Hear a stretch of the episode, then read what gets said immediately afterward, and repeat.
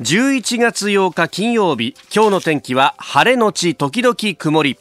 ニッポン放送飯田浩司の OK コージーアップ。おはようございます。ニッポン放送アナウンサーの飯田浩司です。おはようございます。ニッポン放送アナウンサーの新行市佳です。ニッポン放送飯田浩司の OK コージーアップ。この後8時まで生放送ですいやー、昨日はすごかったですね。すごかったですね。あの、ボクシングの WBSS、はいうん、昨日新業アナウンサーが、はい、あの、エンタメトレンドアップのゾーンで紹介してくれたじゃないですか。そうですね。改めてどんな、まあ、大会なのかっていった部分を。ね、はい。すげえんだと思って、これは見なきゃと思ってさ、うんはい、見出したんだけどさ、ええ、9時半ぐらいからようやく試合が始まったじゃないですか。はい、で、まあ、そっからさ、見てたらさ、狙らなくってさ、もう。ねなんか。離れらんなくなっちゃって、で結局試合が終了したのがまあ10時半ぐらいですか、はい、でさまた子供と一緒に見てたんだけどさ、うん、子供興奮しちゃってさ 寝らんないんだこれが。いやあんな試合見ちゃったらもう眠れないですよね。ねえ。ー、メールもたくさんいただいております。甘え病児さんは伊勢原から、えー、昨日のボクシングすごかったですね、うん、もっとびっくりしたのはリングサイドに和田彦さんがいたことです。あそうですか。僕全然気づかなかった。あそうだったんですか？はあ。それから日野市のんちゃさんです47歳の方方、モンスター井上尚弥選手、11ラウンドで、えー、左ブロー一発でダウンを奪うすごい試合だった。といただきました。いや、何がすごいってさ、はい、あのー一般紙の各紙でもそうなんですよ。井上選手の、うん、様子というのをね、えー、カラーの写真付きでえー、読売新聞井上直最強王者、えー、それから朝日新聞は井上直世界一、えー、毎日新聞井上直世界最強、えー、産経新聞井上直世界最強ともうみんなハンデをしたような、まあ、これ以外の見出しでつけようがねえよなと。そうですよね。ねみんなこのモハメド・アリのトロフィーをね掲げているところを一面トップに持ってきてますけれどもね。いやいやいや、本当に。あの、スポーツニュース、それから芸能の部分でもね、はい、えー、今日はこの話題も取り上げていきますけれども、いや本当になんか、すっげえなと、また、相手のさ、うん、ねえ、ー、のに、の、ノニトドネア選手。このドネア選手もやっぱあの、ダウンした時もさ、いや、俺倒れねえみたいなプライドがすごいあるんだなと。なんかその井上、ね、ね、井上選手すごくスピード速いなって思いつつ、ノニト選手もドネア選手も冷静で、うん、なんか一つ一つのパンチもまた重たく見えて。いやでさ、しかもダウン奪った後もさ、はい、それでも左のフックをかかりずっと狙い続けてくるっていうさ、いや、怖いなと思って、それは、それはおいそれとこう入っていけないんだなみたいな、ん。なんかそういう空気感までビンビン伝わってくる感じがあったよね。あの独特の緊張感というか、その会場の歓声とか、えー、見ていてなんかこう、こっちもドキドキするような試合でしたよね。本当にね、すいません、完全なにわかなんですけれども、でも昨日のさ、あの流行語大賞の時も話したけど、ね、新業アナウンサー指摘してましたけど、やっぱ今年スポーツの年だったんだなっていうのがね、思います、ね、すごくよくわかるね。こうやって一面にも来るし、そして来年へっていうのは楽しみだな。そうですね。うん。あの、ボクシングはプレ大会もちょっと取材しに行ったんですけど、ね、ね、はい、やっぱその緊張感、まあ、昨日の試合とはまた別の緊張感だったけれども、ね、そういうこうプライドを背負って、えーえー、試合をしてくるっていうのは、やっぱすげえプレッシャーの中でみんなやってんだなと思うね。うえー、まあ、そんな中、この2時間穏やかに、えー、少しはプレッシャーを感じるよと言われるかもしれませんけどえー、お送りしてまいりたいと思います。さあ最新ニュースピックアップいたします。スタジオに長官各紙入ってまいりました哦あのー、写真付きでね井上尚弥選手は各紙に載っているんですけれども一面トップはまあバラバラという感じになっております。えー、産経新聞一面トップ日韓首脳対話無断で撮影周到準備の韓国不意打ちという記事を一面トップに載っけております。そうなんですよ。これねあの一部メディアは報じてましたし私もちょっと番組の中でちらっと触れた覚えあると思うんですけれどもこれあのまあ ASEAN とその関連の ASEAN プラス3か、えーの首脳会議の開始前の控え室での様子ということであの控え室は基本的にというかメディアは一切入れないところなんで、えー、まあオフレコの場だからこそ首脳同士がリラックスして、まあ、ざっくばらんに話ができて、まあ、そこで、えー、信頼を醸成するというようなところでもあるところなんですがどうしてそこでの内容がこんなに早く出てくる上に、えー、映像というかあの画像まで出てきてるのかなってっていうのは非常に思っていたところなんですが、えー、これ通訳以外の関係者が同出していて、えー、チョン・ウィヨンという国家安全保障室長がおそらく撮影したんじゃないかと、えー、複数の日韓外交筋は言っていると。いやこれはですね、まあ、ある意味で、まあ、真偽にもとるというかですね、えー完成のこれ、オフレコ破りみたいなもんだと考えると、いや、まあ、あの、こういうことするのは、まあ、許すわけにいかないんですけれども、まあ、いや、いや、やる、やるとなった時に、じゃあ誰か止められるかというと、まあね、えー、一応はこの一国の元首である大統領とその側近がね、これをやるとなったら誰も止められないんでしょうけれども、まあそうなると、今後一切誰もムン・ジェイン大統領とはオフレコ話できないよって、だって何言ったってそれが表に出ちゃうってことになりますからね、えー、えー、いうことになって、まあこれは将来に禍を残すんじゃないかなと思うんですけれども、うん、うん、まあそういうことも辞さないという人たちなのかなと思うと、ちょっと暗淡たる気持ちになりますね。さあそれからあの読売新聞一面トップで報じておりますが昨日の行われた、まあ、経済財政諮問会議そこで、まあ、総理の発言として、えー、時期を逸することなく先を見据えたマクロ経済対策を講じていくことの重要性を強く感じており今何をすべきか判断したいと、えー、経済対策について今日指示をする流れになっていくということを書いています、えー、見出しは災害景気で補正予算と、まあ、これがどのぐらいの規模で出るかっていうのも一つ重要なポイントだと思うんですけれども、まあ、これだけ災害が続いているということそしてインフラの老朽化が激しくなってきているということなども合わせるとうーん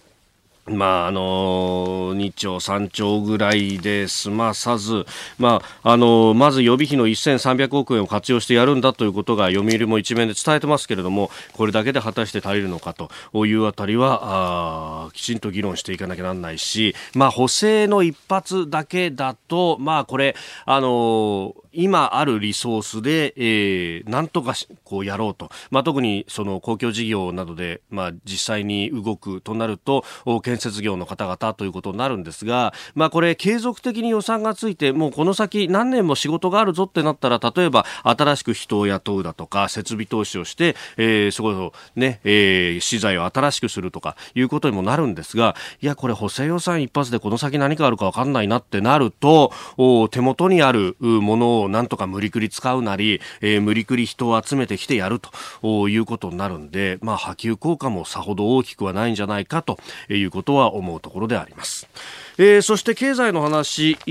各紙一面トップでも報じてますがあトップじゃない、えー、肩のところでも報じてますが、えー、トヨタ自動車があ2019年9月の中間連結決算を発表したということです、えー、トヨタ最収益最高という見出し、まあ、各紙ね、えー、そういった見出しをつけております確かにトヨタ自動車あの数字としては最高益が出た、えー、逆風が吹き荒れる中、まあ、海外の経済もさほど良くはないという中で、えー、ヨーロッパや中国で販売を増やしてということが出ております。まあ、あの日本経済新聞は詳しく伝えてますけれども、まあ、その中で、えーまあ、売り上げもさることながらその原価の低減とえいうところを一生懸命やった分だけえ最高益が出たけれどもとえいうことを書いております。で、まあ、あのこれから先自動運転であったりとかあるいは電気自動車であったりとか、えー、いろいろと自動車業界も変わっていくんでこれだけ最高益が出ても不安だ不安だ不安だという、まあ、それだけ資金をこう貯めておいて、それをこう研究開発などに使うことで、えー、将来の成長を促していくんだということも書いていますが、いや、本当に、あの、トヨタは最高益でありながらですね、いろんなところでこう増乾いた雑巾を絞ることをやっております。えー、おとといあたりに出てきたニュースなんですが、えー、若手社員の出張をビジネスクラスからエコノミークラスへ検討と、労働組合側に提案していて今後協議を進めると。まあ、こういうニュースが出てくると、何言ってんだ、うちはエコノミーだ、うちは LCC だって言って、トヨタさんはいいよね、まだビジネス使ってたんだ、みたいな話が出てくるんですが、まあ、そういったですね、あの、まあ、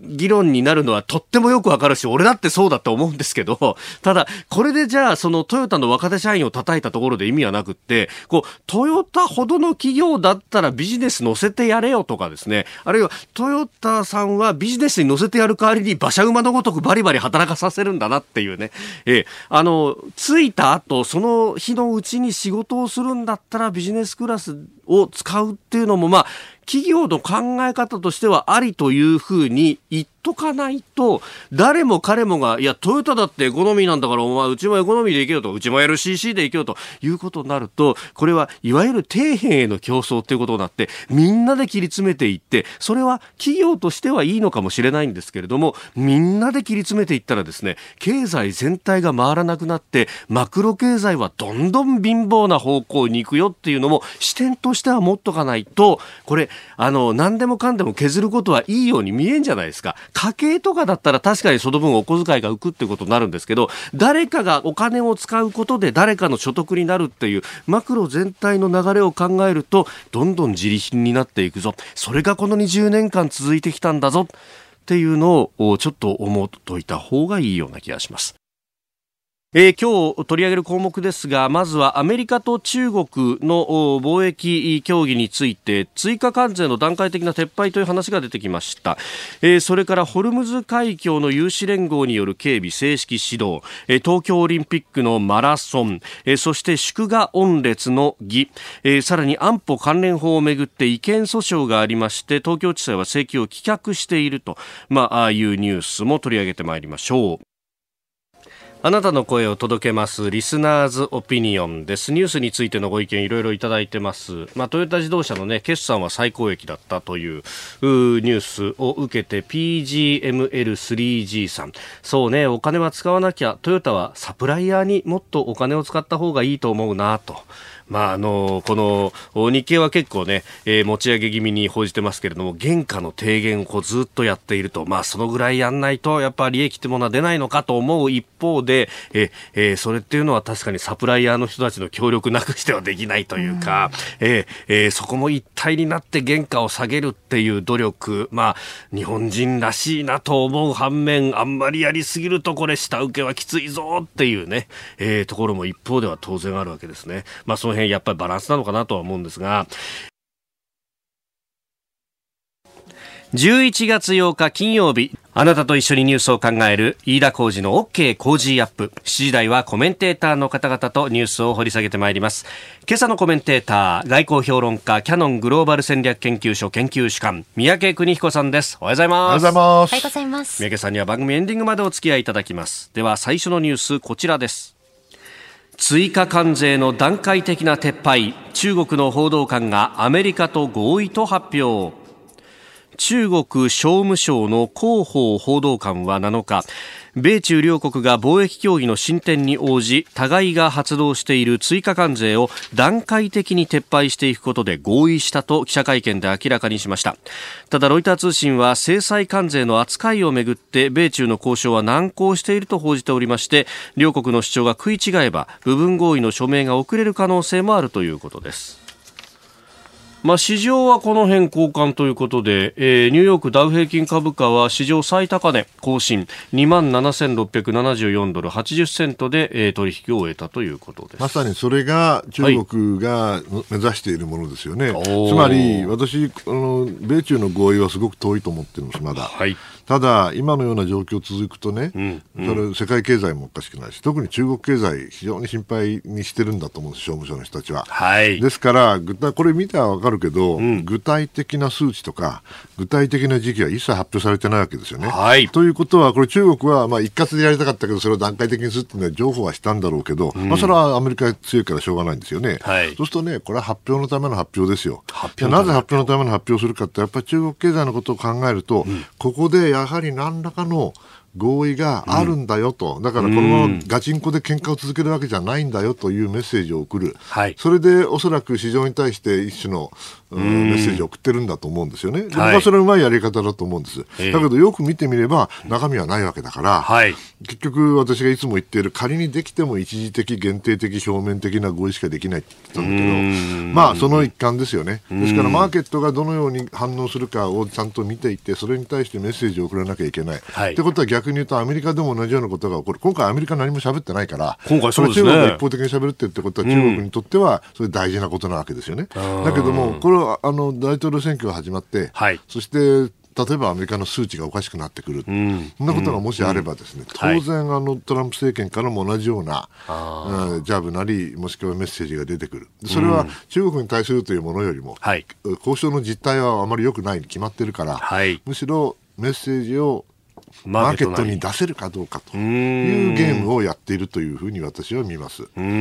と冷たすぎるかもしれないけどね。あの宮家さん番組の中でも前に指摘されてましたけれども、アメリカ大統領選で、はい、その負けた大統領っていうのは、足元の経済が良くなかったっていうのが非常にあると。もうそれは常にそうでね、うん、外交なんてほとんどあの表になりませんから、ああそれはもう日本だろうがアメリカだろうが一緒なんですね、うん。うん、日本はみんなね、大統領選挙の争点はね、何ですかとか言うんだけどね、はい、外交なんてなったことはないんですよ。もちろん、ほら、冷戦の時代の一時的なことはあったかもしれんけども、はい、あの基本的にあの日本も同じですけどね、オールポリティックス is local っていうんだから、要するに地元の地方の自分たちの生活、はい、これが来年良くなるのか。今、これからあの加工するのかね、えー、そういうものであの選挙民は当然満足を示すわけですよね。ですから、大統領選挙がもしあの来年の11月でしょ。はい、ということは、普通はね、うん、まあ9月ですよね。9月、8月まではまあ休みでしょ、はい、そんでもってあのレイバーデーというね9月の上旬ですけども、はい、祝日があって、でそれは連休になるわけですよ、ええ、それでおそらく火曜日に出てきてそれであ仕事しなきゃっつってね、はい、あれ？もうすぐ2か月で選挙だなと、待てよと、さてどっちに入れるかねと、それまでのね、あの世論調査ってあまり意味ないと私は思ってます。まあ、やらないよりはやった方がいいに決まってるけどね、えー、知りたいから、えーはい、だけども実際にできるのは、うん、決めるのは9月以降だと思います。ですからその意味ではようやくこれから始まるっていうところなんで、あこのあんまり細かいことで一喜一憂してもしょうがない。だけど、はい、だけどこうやってあのメッセージを出す出し続けないと、それはあのそのそこに続かないっていうことですよね。えー、米中の、まあ、追加関税の撤廃について、えー、お話をいただきました。おはようニュースネットワーク。取り上げるニュースはこちらです。アメリカ主導の有志連合によるホルムズ海峡の警備が正式に始動。中東の原油輸送の要衝ホルムズ海峡などの安全確保を目的とするアメリカ軍主導の有志連合によるセンチネル作戦万人作戦が、えー、7日正式に始動しました。この作戦にはアメリカに加えイギリスオーストラリアサウジアラビアなど合わせて7カ国が参加を表明。各国が要員や軍艦を派遣しホルムズ海峡やバベルマンデムマンデブ海峡オマーン湾などを通る船舶の警備に当たるということです。です。なお日本は参加を見送り自衛隊を独自に派遣する方向で検討を進めています。バーレーンにありますアメリカ海軍第5艦隊司令部で式典が行われたということです。まあ、ポイントは2つあって、はい、1つはこの有志連合の前にね、そもそもなんでこんなことになったかっていうのをもう一回おさらいしたいんですよ。はい、なぜかというと極めて大事な点があるから、つまりイランの核合意ができましたよね。えーでもあれ自体は、あれ嫌がってたんです、イランがずっと。嫌がるイランと、それから欧米が圧力をかけて、はい、それで、えー、国内安保理の常任理事国と、えー、ドイツが入ってね、はい、それで、まあ、散々パラ交渉してですよ、えー、ようやくできた妥協の産物があの、あの、核合意なんですよね。はい、だけどね、まあ正直言って、そんなもん完全なものができるわけないですよね。抵抗したわけだから。ということで、まあコップにね、はい、あの半分コップは満たされているか、はい、半分空かと。えー、この世界ですよ、えー、 half empty、half full って話ですよ。あ。んまりいい話ではないんだけども、まあそれでも、あの今まで我慢してやってきたわけで、アメリカが抜けちゃったわけですよね。じゃなぜ抜けたかっていうと、はい、アメリカは、これ、あの戦争するために抜けたとかそういうことというよりも、ええ、おそらく、この合意は不完全だから、ね、もっと厳しい内容、すなわちイランが核兵器を将来、未来、英語を絶対に作れないような、はい。えー、厳しい、まあ、制限を課す、今はね、まあ、8年から15年経ったらですね、はい、なんとなくいろんなことが活動がまた許されちゃうようになってるわけですよ、えー、だからこそイランは OK したわけだけど、はい、それじゃだめだという人たちがいて、それで、うん、おそらく圧力をかけたらば、あアメリカのあのイランのね、えー、もう交渉に、再交渉に応じるんじゃないかということがあったのかもしれない。はい、ただ、いずれにせよイランからすればね、うん、それはあのローハニさんが、はい。ね、改革派と言われている人が、うん、改革派でもねえかな、まあ、どちらかというと恩恵なんだけども、はい、その人がうまくまとめたつもりだったけど、うんうん、これでアメリカ抜けちゃったわけだから、はい、メンツ丸つぶれですわな。えー、それはなぜかというと、イランの国内にね、うんうん、おそらくね、核兵器をも持てる能力だけは持っていたいとい。うグループが必ずいるはずなんで、まあ、その内部が割れてるわけですよ、おそらく。そうなると、今の状況っていうのは、アメリカをとにかくこれ、ぶっ潰そうと思ってるから、はい。ね、ですからこうやって圧力をかける、その一環が有志連合なわけですよね。だけど、イランはあのもうそれで、えー、抵抗していると、はい、国内も割れていると、じゃあ、これから何が起きるかということなんだけれども、はい。まず第一にですね、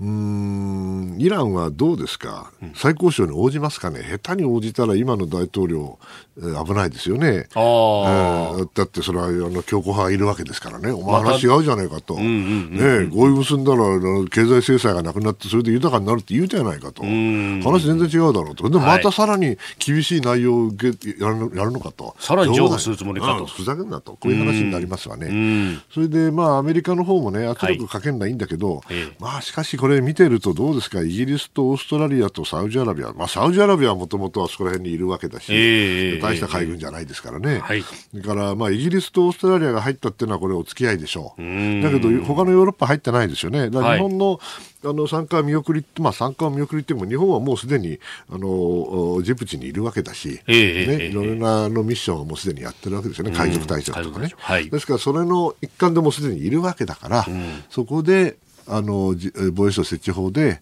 調査研究をやるとい。う形で出ていった、はい、そこまではいいと思うんですよ。ただ問題は、うん、じゃあこの後ねあのー、どうなるかっていうと私は僕はあんまり大きなこと起きないと思ってるんです。なぜかっていうとね、はい、だってまずイランがですよ、ええ、ここでアメリカに喧嘩売るわけないでしょ、喧嘩売ったらあれですホルムズ海峡封鎖でもしようもんならね、はい、ほら、アメリカが逆封鎖して、いつも言ってることだけど、イランの石油だけは止まるんですよ、はい、そうするともう完全に自分で、あの自分、オウンゴールだから、そんなバカなことイランがするわけないんですよね。それから、じゃあアメリカがイランを攻めるかって言ったらね、はい、何言ってんのと、アフガニスタンで18年やってできなかったじゃないかと、イラクぶっ壊しちゃってどうしようもないじゃないか、イランと戦争なんかやろうもんならね、はい、こんなもん5年、10年じゃ済まないですよ。ものすごい長いあの大混乱になりますよね。で、下手したら湾岸地域、石油のルートがですよ、はい、非常に不安定になるわけだから、そんなアメリカだって簡単にできません。ですから私はあの前から言ってるんですけど、小競り合いはあるかもしれないけども、大戦争は起きないと。うん。あの普通に常識的に合理的に判断すればね、はい、でその段階はまだあの続いていると思っています。ただ、こうやってあの一番心配なのは圧力をかけるのはいいんだけど、はいイランのやっぱり強硬派がねあの暴走すると。はい。まあ、この間もタンカーに穴開けたって、彼は自分たちはやってないと言ってるけども、もしくはイランが、あこれは公式に発表してますけど、アメリカの無人機を落とすとかね、はい、そういうこの誤算に基づくいろいろなやり取りが、はい。えー、突然暴走するという可能性、危険というのはまだあるという意味では要注意だと思いますけど僕は日本の判断は、はい、あのー、普通ならねもう参加してもおかしくないんだけども、今の状況では僕は妥当だと思いますね、うん、今のような状況でトランプさんが何考えたかよく分かんない時にね、あのー、渦中のふりを栗を拾う必要は僕はまだないと思う。ただ、ここで本当にもし日本の船舶がもしくは日本人が乗っているような船が、はい、そういった関係のものがね、うん、本当に攻められたら、はい、攻撃されたらね、うん、それは見て見るはふりはできませんよ、当然自分で守んなきゃいけないんで、はい、まあ、そのためにも行って、そのプレゼンスを示すというのは大事だろうなと思います。あのアメリカとイランがまあ直接っていうのは、うん、まあ、なかなか考えづらいと思うんですが、一方でその、サウジのこう、石油施設を、まあ、イランとされるというか、まあ、わからないという話ですけど、うん、考えつかないですけどね。そうですよ、能力的にもね、はい、意図的にもと。い。うことを考えると、例えばその、サウジとイランがぶつかったときにアメリカがどう出るとかっていうのは、あのー、自動的に引きずり込まれるようなことはないいや、あるかもしれません。もし、イランがそれこそ判断を間違えてね、はい、誤算して、あのサウジアラビアに対して全面的な戦争もしくはサウジアラビアの油田に対して全面的な攻撃を始めれば、必ずアメリカはあの守ります。ただ、サウジアラビアの問題は、はい、その外からの脅威についてはアメリカは守れるけども、えー、内からの脅威はね、あ例えば石油油田地帯はシーア派の住人が住民が多いわけですから、はい、そういった内政上の問題が出たときには、アメリカは手の出しようがないわけですよ。まあ、今回の件もそうです、ね、はい、ですから私はあのサウジの油田地帯、もしくは湾岸の油田地帯に、はい、イランがあからさまに外敵にその外から攻撃をかけるんであれば、えー、こんな、えー、簡単な話じゃなくて、アメリカがやっちまえばいいんですよ。ただ問題は、おそらくそういうことが起きなくて、むしろ心配なのは、中長期的に心配なのは、はい、内部から何かの動きがあって、えー、不安定化すると、そっちの方を僕はむしろあの心配すべきだと思ってます。えー、そしてもう一つ用意していたニュースは、東京オリンピックです、その男子マラソンについて日程前倒しという話が出てきました、はい、あの組織委員会の森喜朗会長が昨日札幌市を訪れまして、えー、鈴木直道北海道知事それから秋元克弘札幌市長とそれぞれ会談協力を要請したと。あの閉会式と同じ日程でね男子マラソンというのは、うん、まあ当日を飾るというような形でやるんですが、ねえー、それを前倒しも、うん、考えているというようなことが出てきた、まあ、確かに非常に合理的なね議論論と合理的な判断に見えるんだけど、はい、前倒しできんだったらさ、ええ、だったら3月にやりゃいいじゃんおお、その方が涼しいわ。涼しいしね。はい、ええ、だったら表彰式を最終日にやりゃいいんでしょ、はい、あ、なるほど。なんて失礼なことは言いませんが、えー、まあとにかくね、はい、あかわいそうというか見てられないというか、あの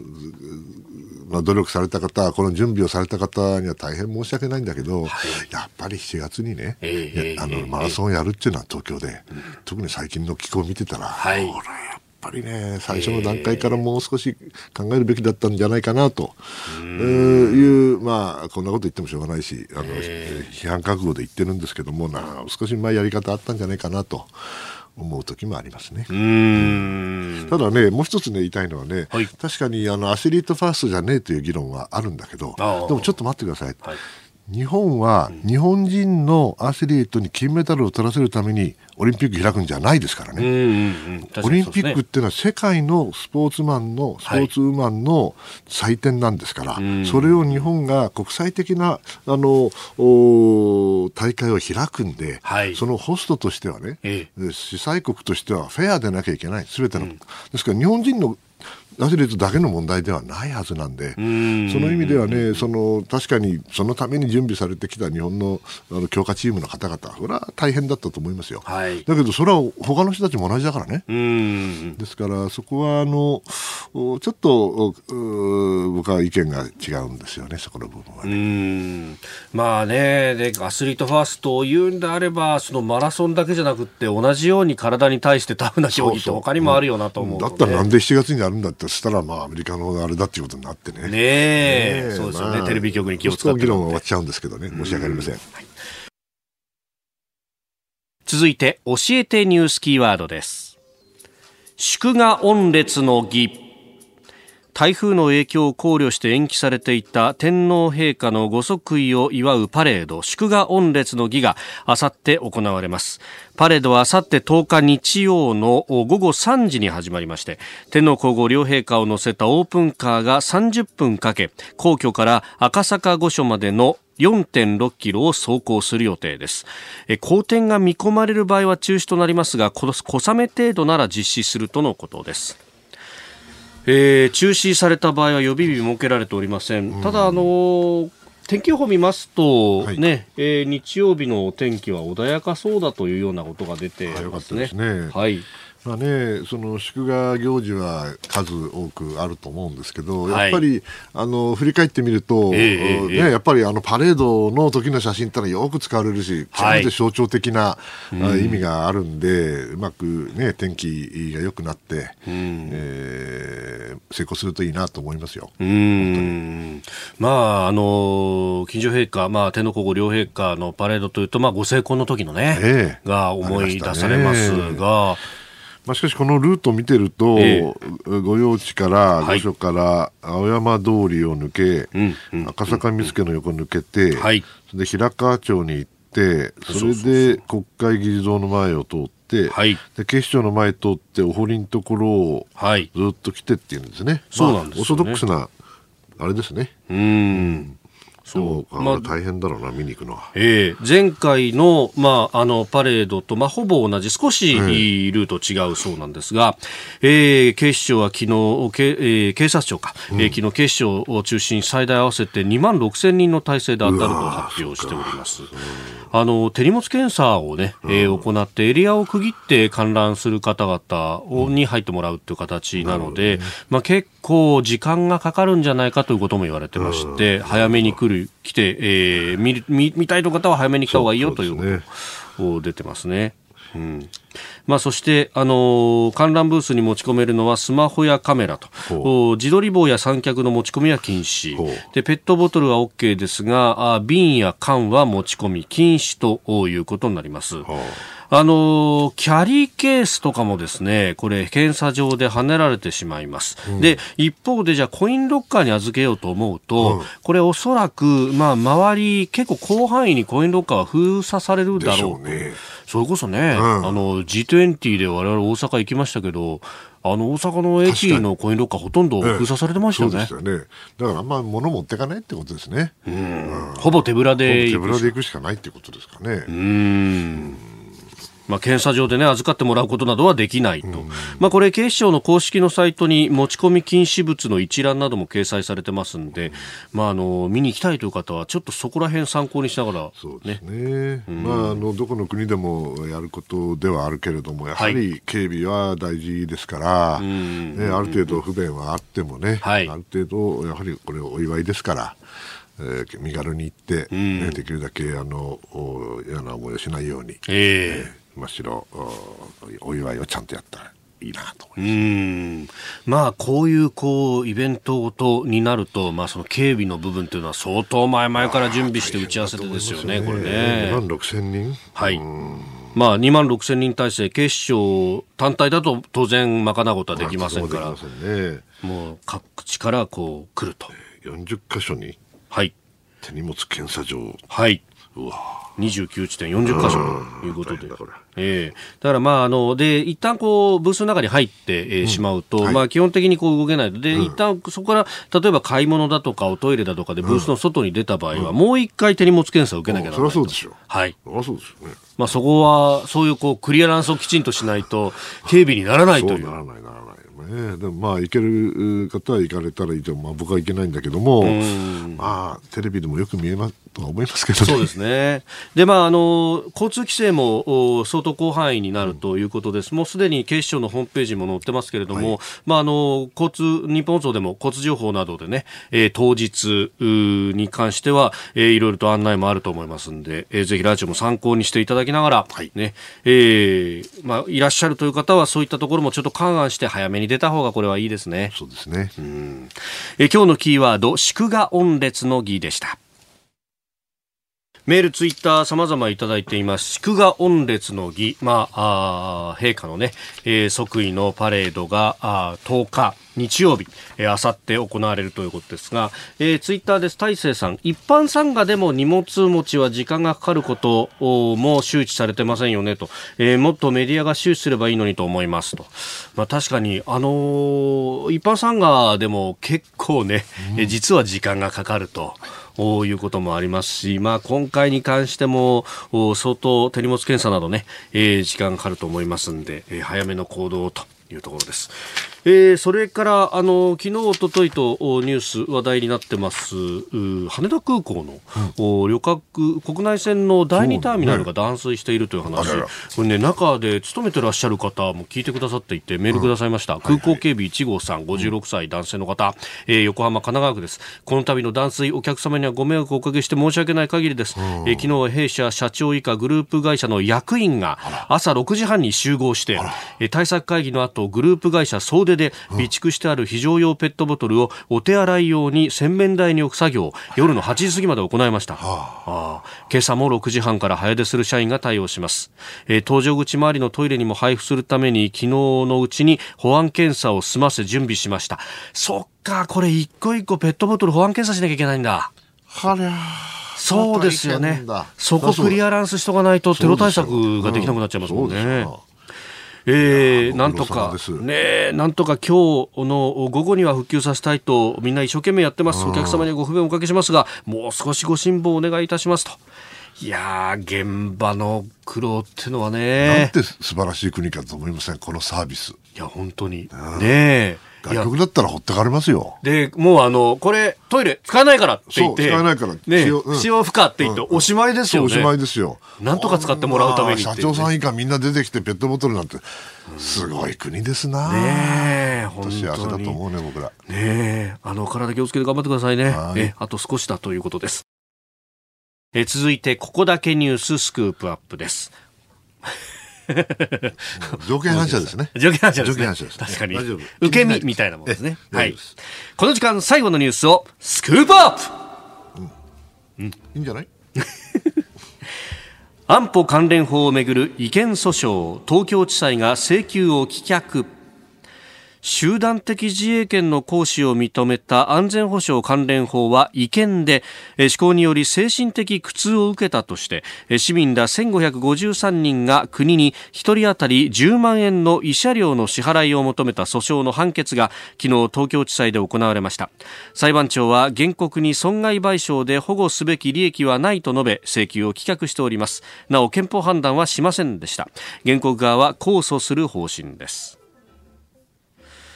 えー、平和的生存権の侵害だというふうに、まあ、原告は訴えたそうでまあ、私、これでもね、一応法学部なんでね、いやいやいやあのーはい、思い出すんですよ、学生だった頃ね、はい、やっぱり、あの、違憲訴訟いっぱい出てきてね、自衛隊違憲訴訟とか、えーえー、そうするとね、地裁あたりじゃね、はい、やたらボコボコ、ボコボコって言ったら申し訳ないけど、うん、違憲判決出てた時代がありましたよね。はい、だけど、ずいぶん時代変わったなという印象ですよ。あのまずね、これ、はい私にはよくわかんない、まあ、あの訴えた方にはもう失礼失礼かもしれないけどね、ええ思考で精神的苦痛を受けたっていうけど、私、あの時確かあの国会に呼ばれてあの、えー、参考人会なんかで喋ったことあるんだけど、はい、本当、腹立ったんですよね。腹立った、えー、もう本当にね、反対のための反対ばっかやってる人で、うん、私だって苦痛を受けましたよ。うん、だったら俺だって、はい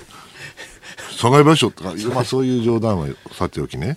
やっぱり時代変わったなと、やはり、はい、あの僕が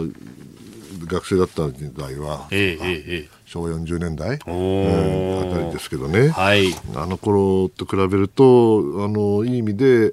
うん成熟したなと、うん、でそのまずこれ、門前払いしてるんですよね。はい簡単に言うとね、損害賠償で保護すべき利益はね、当たり前で、えー、こんなのいちいちあの精神的苦痛受けたったら、もう俺はもう大変な話になるわけで、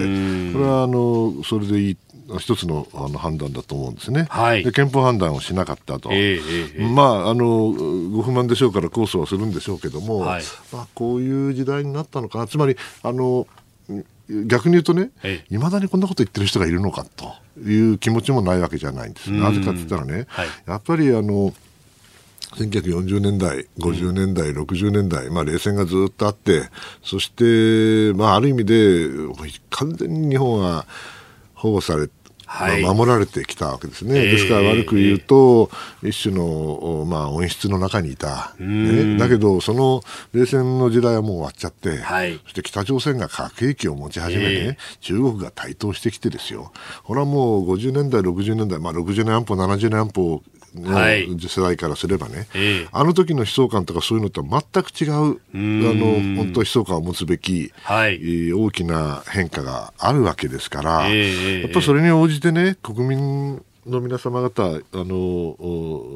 徐々に徐々に成熟されてるんだなと、ですからこういう判決でもね、はい、あの別にどもちろん不満な人は不満だろうけども、えー、社会が動揺するわけでもない、うん、そういう意味では、うん、あ日本も成熟したなという感じを持ちましたけど、まあ、逆にそれだけこう、まあ、突きつけられているっていうようなことでもあるわけですよね。ねうん、やっぱり多くの国民はこれはあのじゃあ違憲だからどうだと、実際に脅威は、はい、もしくは、えー、どっかの国のどっかの公船がですよ、えー、ね、うちの島のところ来てるわけですから、はい、公の船がね。でそういうことはやはりあの無視できないですよ、で国民の皆さんもみんな分かってらっしゃるんだと思います。はいですから、そのような意味では、まあ、理想的な平和主義からね、はい、より現実的な平和主義に移行してるんだなという、まあ、象徴的なあ印象を私持ちましたけどね。まあ、あの、冷戦の当時であっても、まあ、国会答弁で、そのね、鳩山総理でしたが、座して死を待つものではないというようなこともあったけれども、うん、でも、やっぱりその、ちょっとこう、まあ、空想的といったらですけれども、うん、あの、憲法が9条があるから戦争をしなくて済むんだというような議論がありましたが。空想的平和主義ですよ、それは。もうでも今はそういうんじゃなくて、まあ、アメリカとタッグを組んで、その抑止力というもので日本を守っていくっていうのが、まあ、常識的な守り方なんだろうと。うね、まあ、別にアメリカでなくてもいいんですけどね、私に言わせればね、いつも言ってるんだけど、日本には脅威はもう北からね、はい、あの熊ちゃんたちがですよ、はい、戦車に乗ってくるわけじゃないわけ、はい、北海道にはもう来ないかもしれないのね、えー、むしろあの南の海に船が来るわけですよ、そうなればね、日本がどのような同盟国を見つけるべきか、自分でできないいいですよ、全部。できないんだったら同盟国を選ばなきゃいけないでしょ、同盟国が陸軍国のわけないでしょ。う。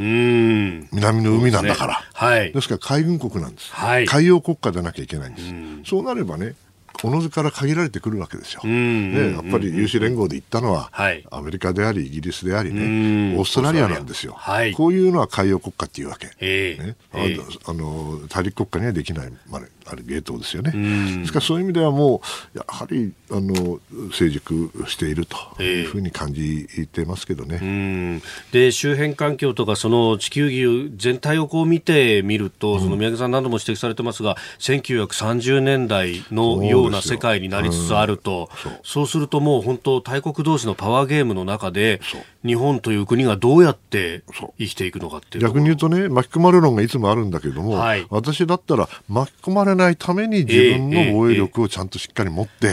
そしてあの不必要なあ隙を突かれないようにね。することで巻き込まれからあの脱却するというか。はいそれの方が私は現実的なんだと思いますけどそういう考え方が少しずつに増えているような気がするんですけどどうでしょうかね。でもそう考えるとその現場というか情勢からの積み上げで考えると、うん、じゃあその冷戦時代からなんとなく残っている GDP の1%の防衛費とかっていうのが、果たして適切かどうかですよね、まあ、少なくとも科学的ではないですね。うん、たまたま1%だっただけの話でね、はい、NATO は2%だけど、えーまあ、2%も私に言わせれば根拠があるわけじゃない、でもまあ目安としてはあるわけですよね。はい、でアメリカとかが3から5%とかそんな感じでしょ？えー、だけど中国はもっと使ってますからね。ええー、技術開発費はまた別枠だったりするっていうね。だからそれはあの相手のあることなんで、はい、自分たちが1%だから相手もね1%にしてくれるとか、えー、2%にしてくれるわけじゃないわけだから、周りの状況の変化というものに応じてやっぱりパーセンテージで議論をする時代はもうとっくに終わってると思いますけどね。うん。なんか一部の指摘なんですが、うん、そろそろその、うん、あのこれ購買力経過で換算したのかな、うん韓国と日本の防衛費っていうのは、そろそろ逆転して日本の方が低くなるみたいなかもしれませんね。だって韓国は本気で守らなきゃいけないですから、実際に戦争もあったわけですからね。はい、で日本はいい意味でも悪い意味でも島国で、ええ海で守られてるから、水際で、その意味では、もしかしたら韓国の方がお金がかかるいうふうになるっていうのはあり得るかもしれませんよ、本当に。まあ本当に、いや、ね、あの、北に対峙してっていう形の韓国であればいいんですが、あの、あれ、忘れちゃいけないのは、最後にね、一言だけ。はい。安全にはコストがかかるってことですよ。うん。えー、スクープアップ安保関連法をめぐる訴訟の話からじゃあこの国どう守るというところまでお話しいただきました、えー、このコーナー含めてポッドキャスト YouTube ラジコタイムフリーでも配信していきます。番組ホームページご覧くださいあなたの声を届けますリスナーズオピニオン。いろいろいただきますがスクープアップの叫びについて、えー、名前がない匿名の方ですがメールで爽やかな朝にそれでいいんだよと。叫ぶなと。ああそういうことね。はい。ありがとうございます。はい。えー、いろいろと手を変え品を変えやっていこうかと思い、と思っております。名言ですね。それでいいんだよ。それでいいんだよ。うん、えー、それから、あのー、ね、えー、空港の、羽田空港のね、えー、断水について、あの、中の方からメールいただいたんで、ちょっと紹介したんですが、夢春さんは運送業45歳、市川市の方、空港警備の皆さんの気遣いと頑張りに感謝ですと、ね、いうふうにいただきました。ね、はい。ね、えー、現場現場で頑張ってらっしゃる方がいるんだよなと、こういうところですね。えー、今日もたくさんのメールやツイッターをいただきました。どうもありがとうございました。